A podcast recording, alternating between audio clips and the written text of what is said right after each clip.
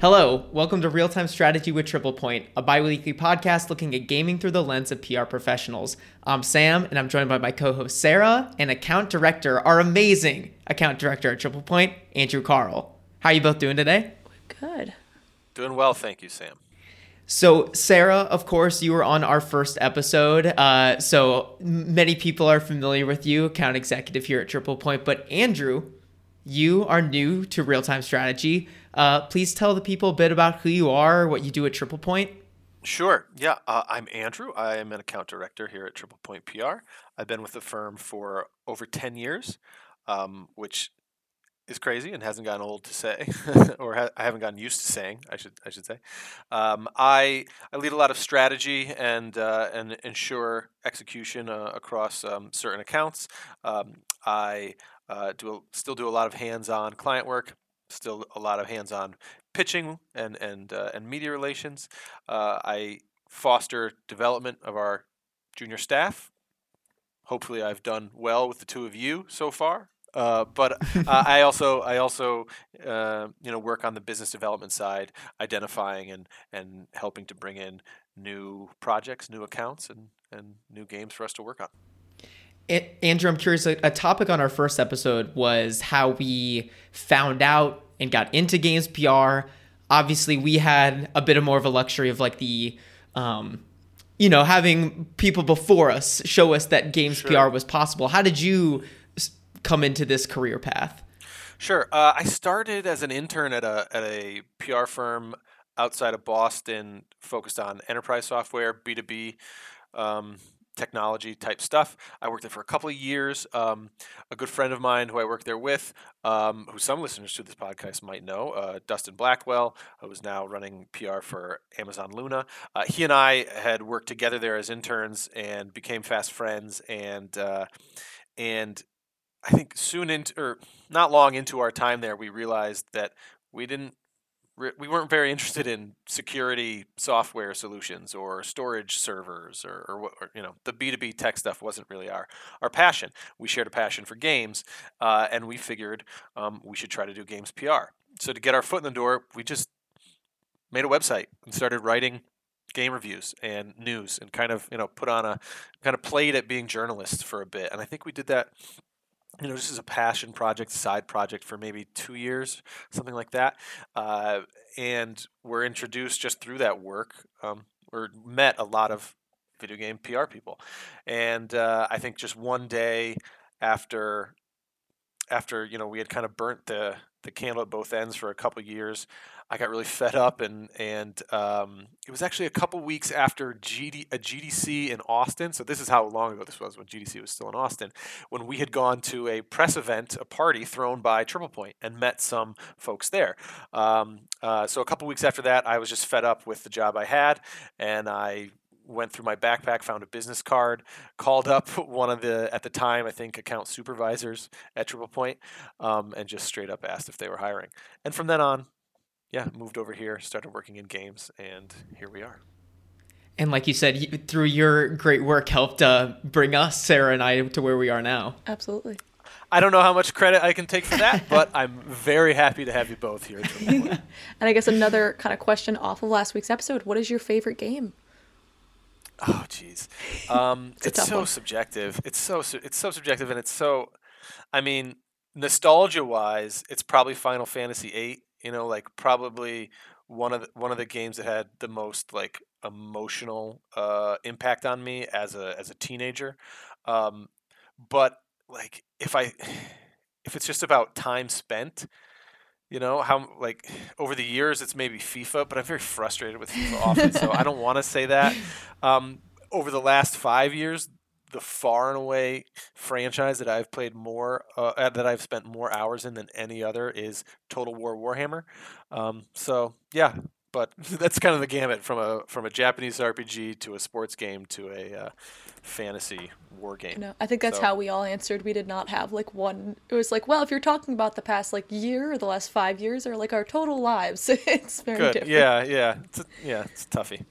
That's awesome. I had no idea you were such a fan of Final Fantasy VIII. I feel like Yeah. it's always seven or nine when you talk Yeah, to people. You don't meet very many like eight diehard fans. Yeah, it's and it's. I mean, I love seven and nine both as well, but eight was the first in the series that I ever played. I think that's something that you might find, Sam. Mm-hmm. The more you talk to people who who have a Final Fantasy as their favorite game, is like the first one you play is really often, I think, the most impactful.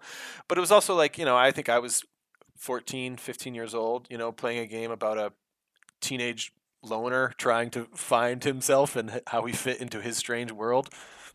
You know, that tracks. like that, you know, I think any 15 year old kid is going playing that game is, is maybe going to see some similarities. But yeah, minus, you know, minus the magic and fighting and battles and stuff. and the hair, the long. Did you have long hair too, or no? I can not comment on that. at this time. Well, I love talking about our favorite games, and thank you all that out there listening to listening to our first episode where Sara, Caitlin, and I talked about our favorite games. We really appreciate the support. Anyone who checked out that first episode. Absolutely. So let's jump into it. Before we get started, just a disclaimer um, that we work with many companies across the games industry, like Pokemon, Blizzard, Gearbox, and many more that may come up in this podcast. If you want to see a full list of our client roster, you can visit triplepointpr.com. So now for this episode, Andrew is joining us to discuss PR during the holiday season, uh, which Such a this fun being my first full time year during the holiday season, I have very quickly learned is a very busy time. Uh, how's everybody doing with uh, juggling work and life during this busy season? Well, juggling is the word, right? You know, especially I, I've got a young family, so it's um it's definitely a an exercise in time management and prioritization and things like that. Also, I feel you are unlucky, Sam, that this is your first holiday season in the industry because this is the craziest and busiest holiday season I that I can really remember. I think um, you know, eh, coming off or coming toward the end of the pandemic, right? A lot of games were a lot of games were delayed. I think a lot of publishers need to or want to get product out there before the year ends. So this is a this is a really busy one. Mhm. And usually in January it's pretty quiet, but I feel like this will be a different year for you as well in that sense because January's looking pretty packed. Yeah, I agree. Yeah, not to mention the prospect of more in person events happening next year.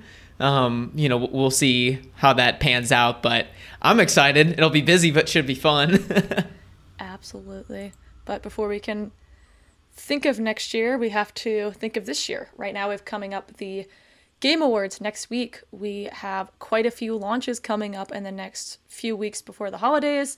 Um, gift guide pitching, end of year roundups, holiday deals, and don't want to think about it, but like Valentine's Day pitching. I know we're starting that on some of our accounts. Yeah, Andrew's face is exactly how I'm feeling. it's already it's already happening. Um, so I guess Andrew, as the most seasoned holiday PR pitching expert, um, I guess for this year and for in general, what do you feel like are the biggest challenges that the holiday season presents for PR professionals as opposed to other busy times of the year, other holidays? Well, I think since it's so busy, I mean, the number one challenge is kind of cutting through the noise, right? Getting um, the game or the project that you are working on and, and pitching the attention that it needs, it deserves, or, or you know, the client expects. Um, that's been more challenging this year than in others since it's been so packed and so busy, right? But you know, part of that is um, picking your spots in the right way, right? Being very aware of the competitive calendar, trying to find a hole in it, you know, that that your um, your pitch or your announcement or your launch might fit into. But also um, beyond that, I think that when things are as busy as this, it you also must focus on and, and certainly not forget or neglect um, the importance of uh, managing expectations with your clients and with the you know the marketers that you and PR people that you work with, right? Um, it's a it's a maybe unfortunate truth that you know a piece of news uh, that you have in this November December timeframe, you know, is going to probably get less pickup than it would have in, in June or July, just because things are so crowded and you know um, news teams are certainly not uh, certainly aren't lacking you know new new stories to to write up and post every single day. So you know um, ensuring you come to an understanding with your client about what is uh, you know a realistic expectation uh, in terms of coverage in terms of reach um, is really important um, and and you know being flexible with the media and understanding the position that they are in um, that that you know they're as busy as we are uh, and that something that you would very much expect outlet X to cover, it might not fit into that day's news cycle, or it, you know, a pitch that you very much expect outlet Y to to respond to or get back to on, it may go missed because things are you know the way they are. So um, appropriate and uh, and continued follow up, um, you know, consistent messaging, all of that is, is really important. Yeah, I think expectation setting, it's hard because you know it's like it's their baby, and they're like, this is our thing we've been working towards for like however many years, um, and I think also just not having that background of communicating with press all the time and really understanding, I guess the pressure they're under right now is hard to communicate sometimes to clients because they just don't interact with press as much they do as much as we do Sure. and don't yeah. see yeah just how much don't always have the pulse of as much as we understand is launching in this time and all that's happening and how that affects bandwidth Yep. And you know, it's important to always remember this, but it's it's a bit under a magnifying glass uh, at this time. Is that you know the different marketers and and PR folks that we work with at you know different companies have different understandings of the media and how it works. You know, especially when we think of international clients who who might not um, have a uh, native understanding of how the media in the United States works.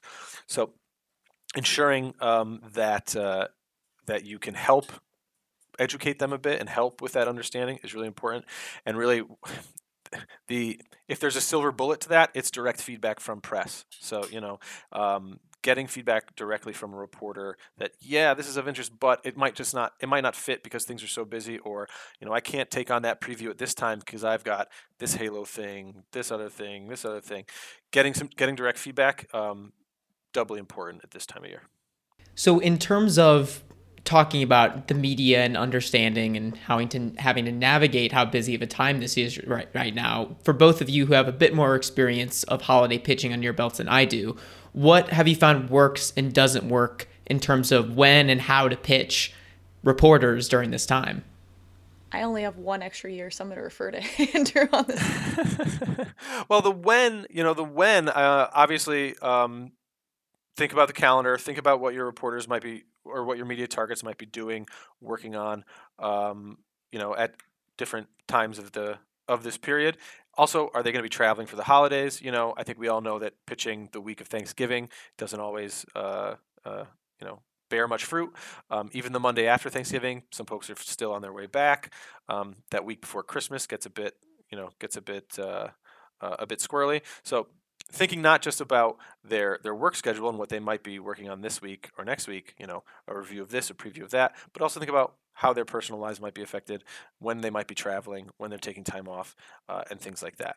Um, the how, uh, you know, you need to stick out a bit more, right? It just becomes there's more noise to cut through, right?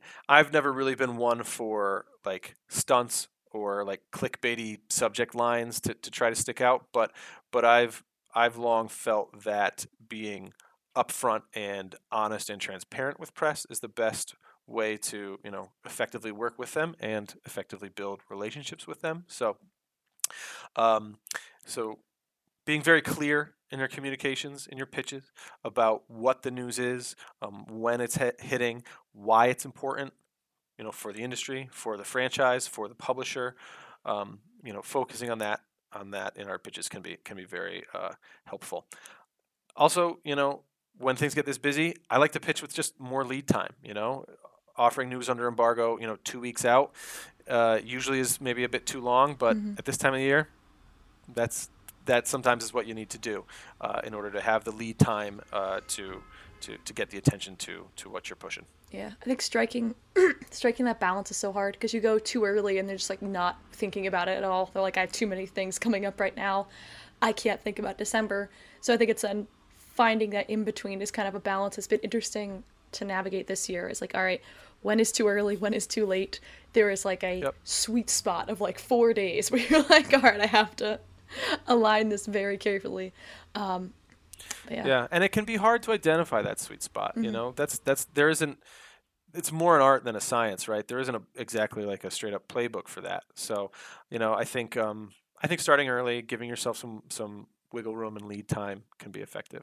I also think that you know, depending on what you are announcing, depending on the type of news item, you know, the traditional you know pre-brief, some core press, blast it out wider on you know announcement day that might not uh, be a fit for everything, right? You know, where should you be thinking more about, uh, you know, a timed exclusive or a, a regional exclusive?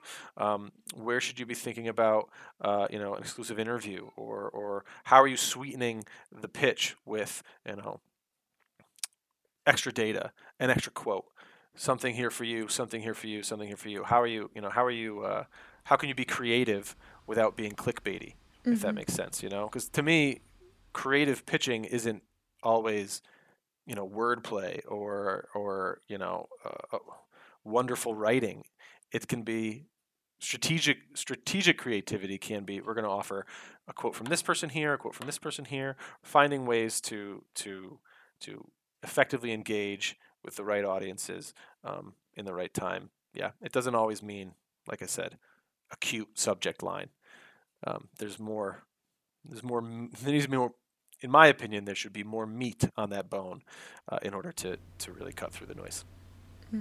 you guys talked about lead time. I think one thing maybe some of the less, you know, more the the gaming enthusiasts listening to here might be interested to learn. Something I was fascinated to learn when I started.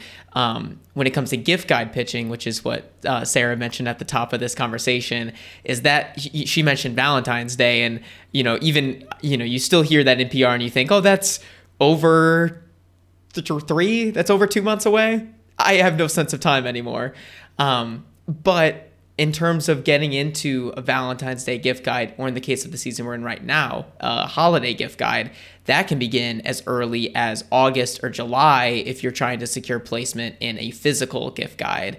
Um, so then it largely becomes uh, a year-round effort of the first half of the year is research and maintaining those lists looking at who's publishing mother's day and father's day guides because those are often the people that you're going to want to get in touch with when it comes to the end of the year so uh, again building in that lead time i figured it is an important part of strategy but has become so key to success um, as i've gotten exposure to the process Yeah, the physical, you know, pitching for print, totally different beast.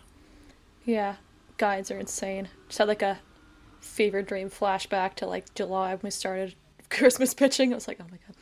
Um, it sneaks up on you. Yeah, it's it really is a year round process, and it's to just finding the right people. But I think also in terms of working with a client is getting everything you need that early in advance and prioritizing it. And that's something we've worked on with clients. Is like we need to know target games for Christmas, like June, to really start getting stuff together. We need to know what you're targeting for Valentine's Day in like November, December.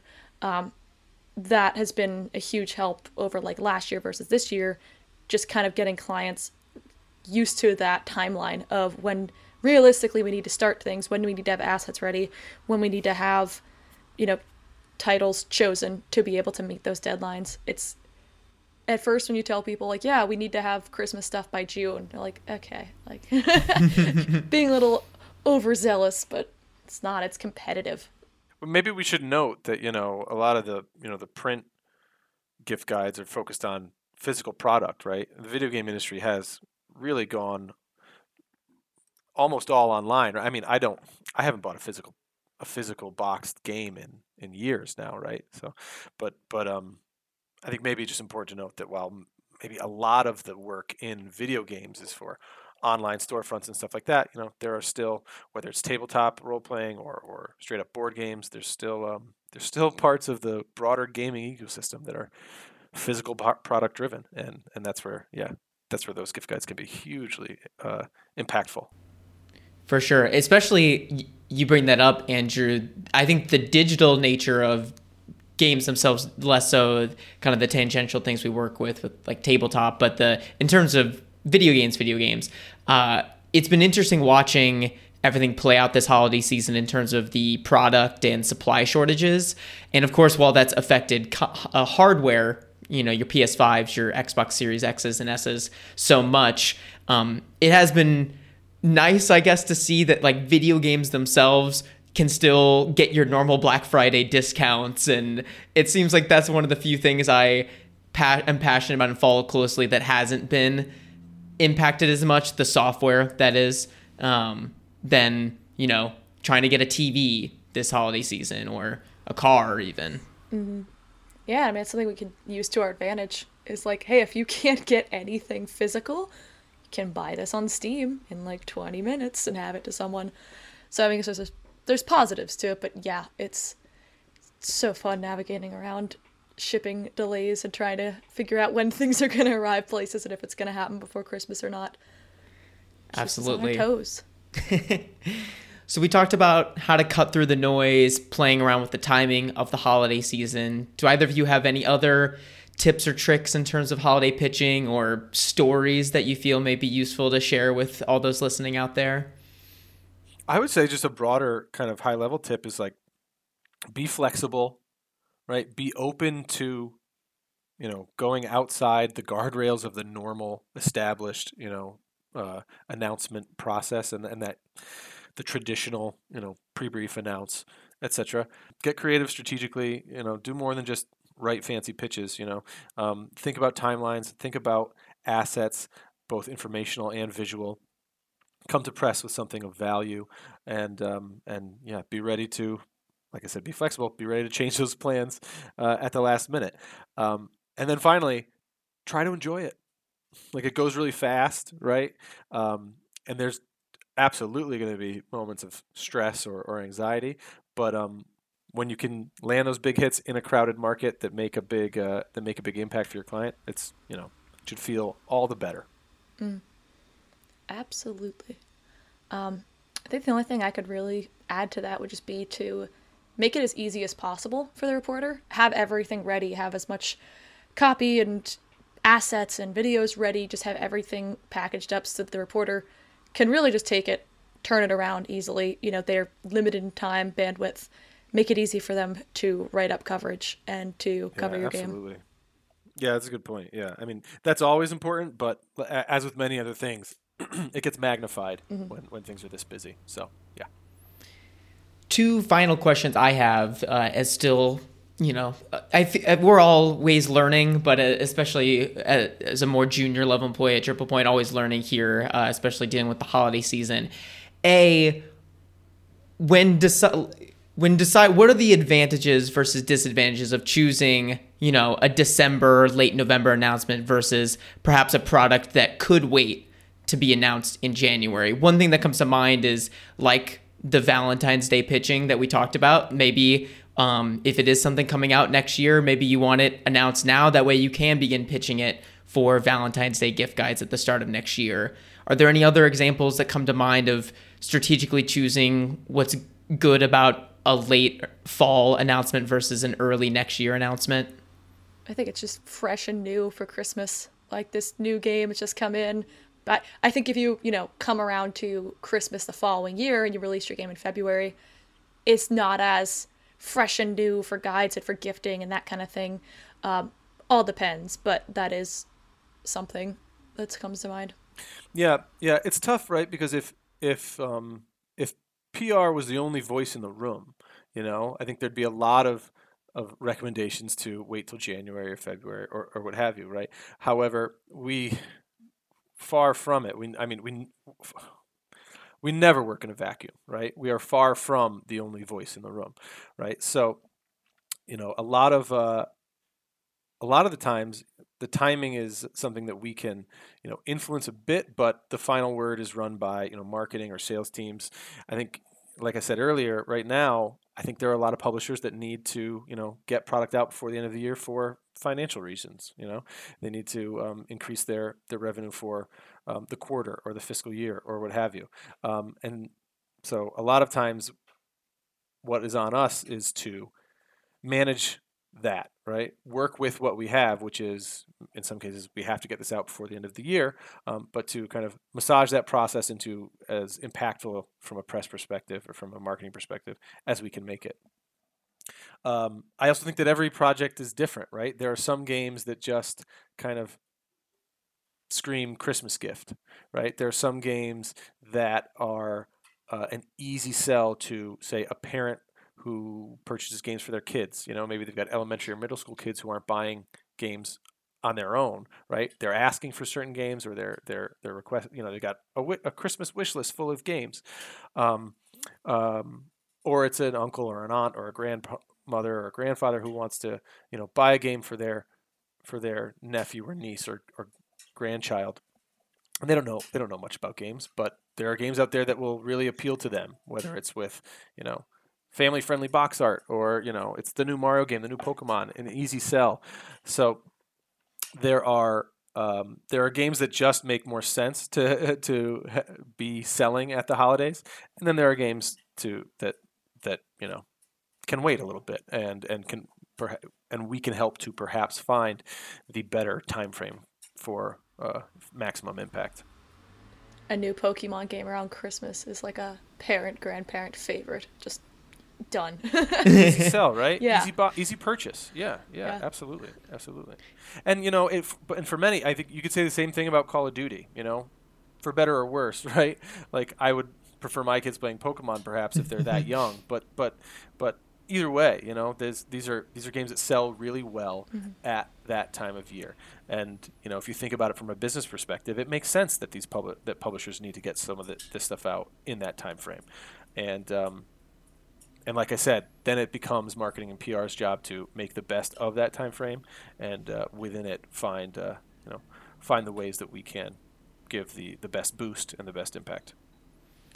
Absolutely. So my last question, having us talked about how to navigate communications with press and clients during this busy season, how do we na- navigate communicating with our families during the holiday season? Uh, because this time of year involves whether it's Thanksgiving, the all the December holidays, being with family, and naturally work comes up. We talked about this a bit last episode, so I want to start here with Andrew. Andrew, when you're around family, how do you explain to them what you do? I tend to say, or I tend to explain that you know I I work in marketing, you know, and I work in a subset of marketing called public relations or PR. We're, we're the part of the marketing team that, that works with the media. Um, you know, that usually that works for most of them, of most of my family, but not all. And you know, sometimes I have to get a bit more specific, but I try to keep it try to keep it high level. How often do you get asked, "Oh, do you make the games?" um, not that often anymore, but I have I have certainly been asked that. Or they say like, "Oh, so you work on games?" Like not really. you know, I work in games. I work to market games. I'm not I'm not designing or developing anything other than communications plans. Yeah, it's a fun distinction to make. yeah. Sara, do you have any things you tell your family that we didn't cover last episode? Um, my parents are pretty good about now. I don't think they understood video games as an industry and like how I slotted into that for a while. Um, but they understand it now and love it. Um, I think when it comes to people that are like more disconnected, like I think, um, or just don't know the industry as well, like my boyfriend's grandparents, explaining it to them, I, I think just kind of I also just lay it out in like a I will lay out a broad platform, like a broad scope of what I do, and see where they start nodding their heads, and then go with that. So I'll be like, I work on video games. Like we work with like Pokemon. I'm like, ah, oh. I'm like, okay. So like we work on like helping to communicate to the public about those games, um, and just kind of more broad communication about it. Because if like I go too far into like what PR is, and also we work on a lot of different communications, so I just kind of sum it up in that way and see if I can find a name that resonates with them that they've heard. Um, they're like, oh, okay, yeah. I'm like, yeah, that. I do that. Yeah, Andrew made an excellent point about uh, keeping it as high level as possible is Yeah. always a good Trailers help. Like anything yeah. you could show them, like feel like this trailer, I worked on this a game and helped to like premiere this trailer, and they're like, ah. So like I don't even go that far. it's when they're like really when you have those long discussions like dinner's not ready for another hour and they like are kind of keep going with the conversation you're like this trailer so this this is a game i worked on um I, that was really fun i think especially this summer like trying to show my my dad's 73 and he's so up to date with technology but showing him like i expect you to die too and like kind of laying that out for him and like VR. 'cause I don't think he's used an Oculus before or anything like that. Um, and then also explaining it to people that have never used VR is like a whole nother level of into the weeds. Um, but yeah, I think it's just see where they start nodding more, and then just take that branch and go with that. So that wraps up our conversation about PR during the holiday season. But as we discussed at the top, a part of the holiday season for the last several years now in terms of video games are the Game Awards. So that brings us to this week's triple point of interest. The Game Awards are right around the corner. By the time this episode comes out, they'll be less than a week away on December 9th. Uh, I'm always excited for them. A nice, fun end cap, uh, big, you know, kind of pop off for the end of the gaming year. And of course, a part of the Game Awards are big announcements. Uh, just as as fans, as gaming enthusiasts as we are, is there anything you both hope to see from the Game Awards? Final Fantasy 16. uh, Elder Scrolls Six. Ooh. Yeah. Do you think Starfield might be possible? I feel like that's Yeah. Starfield gameplay would be great to see. Yeah, but they might be saving that till who knows? They might be saving that till till E3. I'm I'm I like to go into the Game Awards like ready to be surprised, you know. Especially last year, I remember I, I most of what was revealed I, I, I didn't really see coming. Um, I think I think it's really interesting how the Game Awards has grown into such a major marketing vehicle for the industry in what feels like a few short years.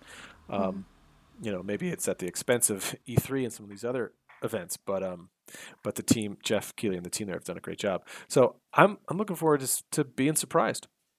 Yeah, I feel the same way. Like the the partners that Jeff Keighley has worked with over the last several years has really earned the reputation that the award show has at this point. Like the first glimpse of the Xbox Series X was shown at the Game Awards two years ago in 2019. Last year we saw Perfect Dark from Xbox. A lot of you know big Microsoft reveals. Even Nintendo for a while had a lot of big reveals at the Game Awards. I remember we had a big chunk of Breath of the Wild gameplay in 2016 before the game launched in 2017. Uh, personally, my answer to this question would be I would love to see some some footage of the new Breath of the Wild game, but I can understand Nintendo wanting to save that for their own direct. Uh, and then they they've revealed Smash characters at the Game Awards, so I I do agree with Andrew that I'm sure there'll be plenty of things there that it did not expect. Will be very pleasantly surprised by.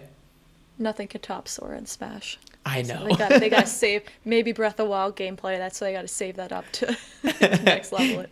they couldn't dare put Breath of the Wild and Sora in the same There's been a gap after that one. They're like, we're just gonna let that resonate.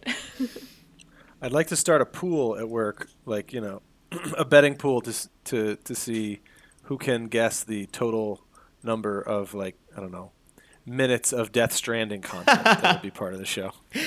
You make a good point. Good one. I do think we'll see something from Kojima. I'm being fac- I'm being facetious though because it you know it, there's a lot of Kojima in the Game Awards and in Jeff Keighley's content. It feels like. Yeah. Um, They're we'll friends. see how much. it's yeah. very wholesome. Yes, clearly, clearly, absolutely, absolutely. we'll see how much. See how much there is this this time around. Now, in terms of the Game Awards themselves, uh, this year, the Game of the Year nominations are Deathloop, It Takes Two, Metroid Dread, Psychonauts 2, Ratchet and Clank Rift Apart, and Resident Evil Village. I'm reading here from GamesIndustry.biz. Uh, the Arkane Studios' Deathloop title led in nominations this year with nine. Um, it was then followed by Ratchet and Clank Rift Apart with six nominations, and then It Takes Two and Psychonauts 2 tied for five. So, just out of curiosity, do either of you th- have any predictions on what's going to take the the big award at the end of the night? I'll be surprised if it's not Deathloop. Yeah, I was gonna say I'm kind of like silently rooting for Resident Evil, but like I think it, I just based on the number of nominations, I think it'll be either Deathloop or Ratchet and Clank. Just because Ratchet and Clank is a fan favorite, I feel like it has a good chance as well. Yeah, I think I, will be surprised if it's not Deathloop. I, it's also funny. I think it's or I think it's interesting to look at these nominees, you know, from on high, right? Like there are some serious shootery games, you know, like Deathloop and Resident Evil Village, and maybe Metroid Dread, you know, fits in there too. Like there's a there's a nostalgia play in in Psychonauts 2, and there's a more of a family friendly but a very high quality game in in Ratchet and Clank. You know, it feels to me like it's always that first group that ends up winning. you know, that's why I think it'll be Deathloop. But but um, it's a good range of, of nominees. Yeah, I think my theory is I not just because Deathloop leads in nominations, but I think for good reason, Arkane Studios has become quite the darling um, within not just the press, but like a lot of more hardcore immersive sim fans. So I think people are very excited at the potential of Arkane Studios finally getting its due after, you know, Dishonored 1 and 2 and Prey maybe not getting as much attention as some people believe they deserved. Well, Deathloop got plenty of it. Yes, it did. a ton of it. For good reason. For good reason. I, yeah. Congrats to whomever wins and, and everyone for being nominated. Yes, yes. Congrats to everyone involved. Sara, you'll get to be there. Yeah, we'll do a live podcast with very poor iPhone nah, quality live from the Game Awards. Um, no, it'll be really cool. I'm excited to see the other end of things. You know, watching it on TV and on Twitch for years. It'll be cool to see what goes on behind the scenes. I don't know. It's gonna be interesting. I'll report back next episode. Yeah, I'm I'm personally very excited just to hear your your first person account from the awards. So you'll have to wait to episode three to hear that because for now this has been real time strategy with Triple Point. You can find us at Real Time Strats on Twitter. You can email us questions, feedback, whatever have you at podcast at triplepointpr.com. Andrew, thank you so much for joining us this week. Thank you for having me. It's very fun. And uh, I, you know, of all the busy seasons to be doing, I'm glad to be taking on the holiday season with you both. Same Absolutely. here. Woo. All right. And on that note, thank you all so much for listening.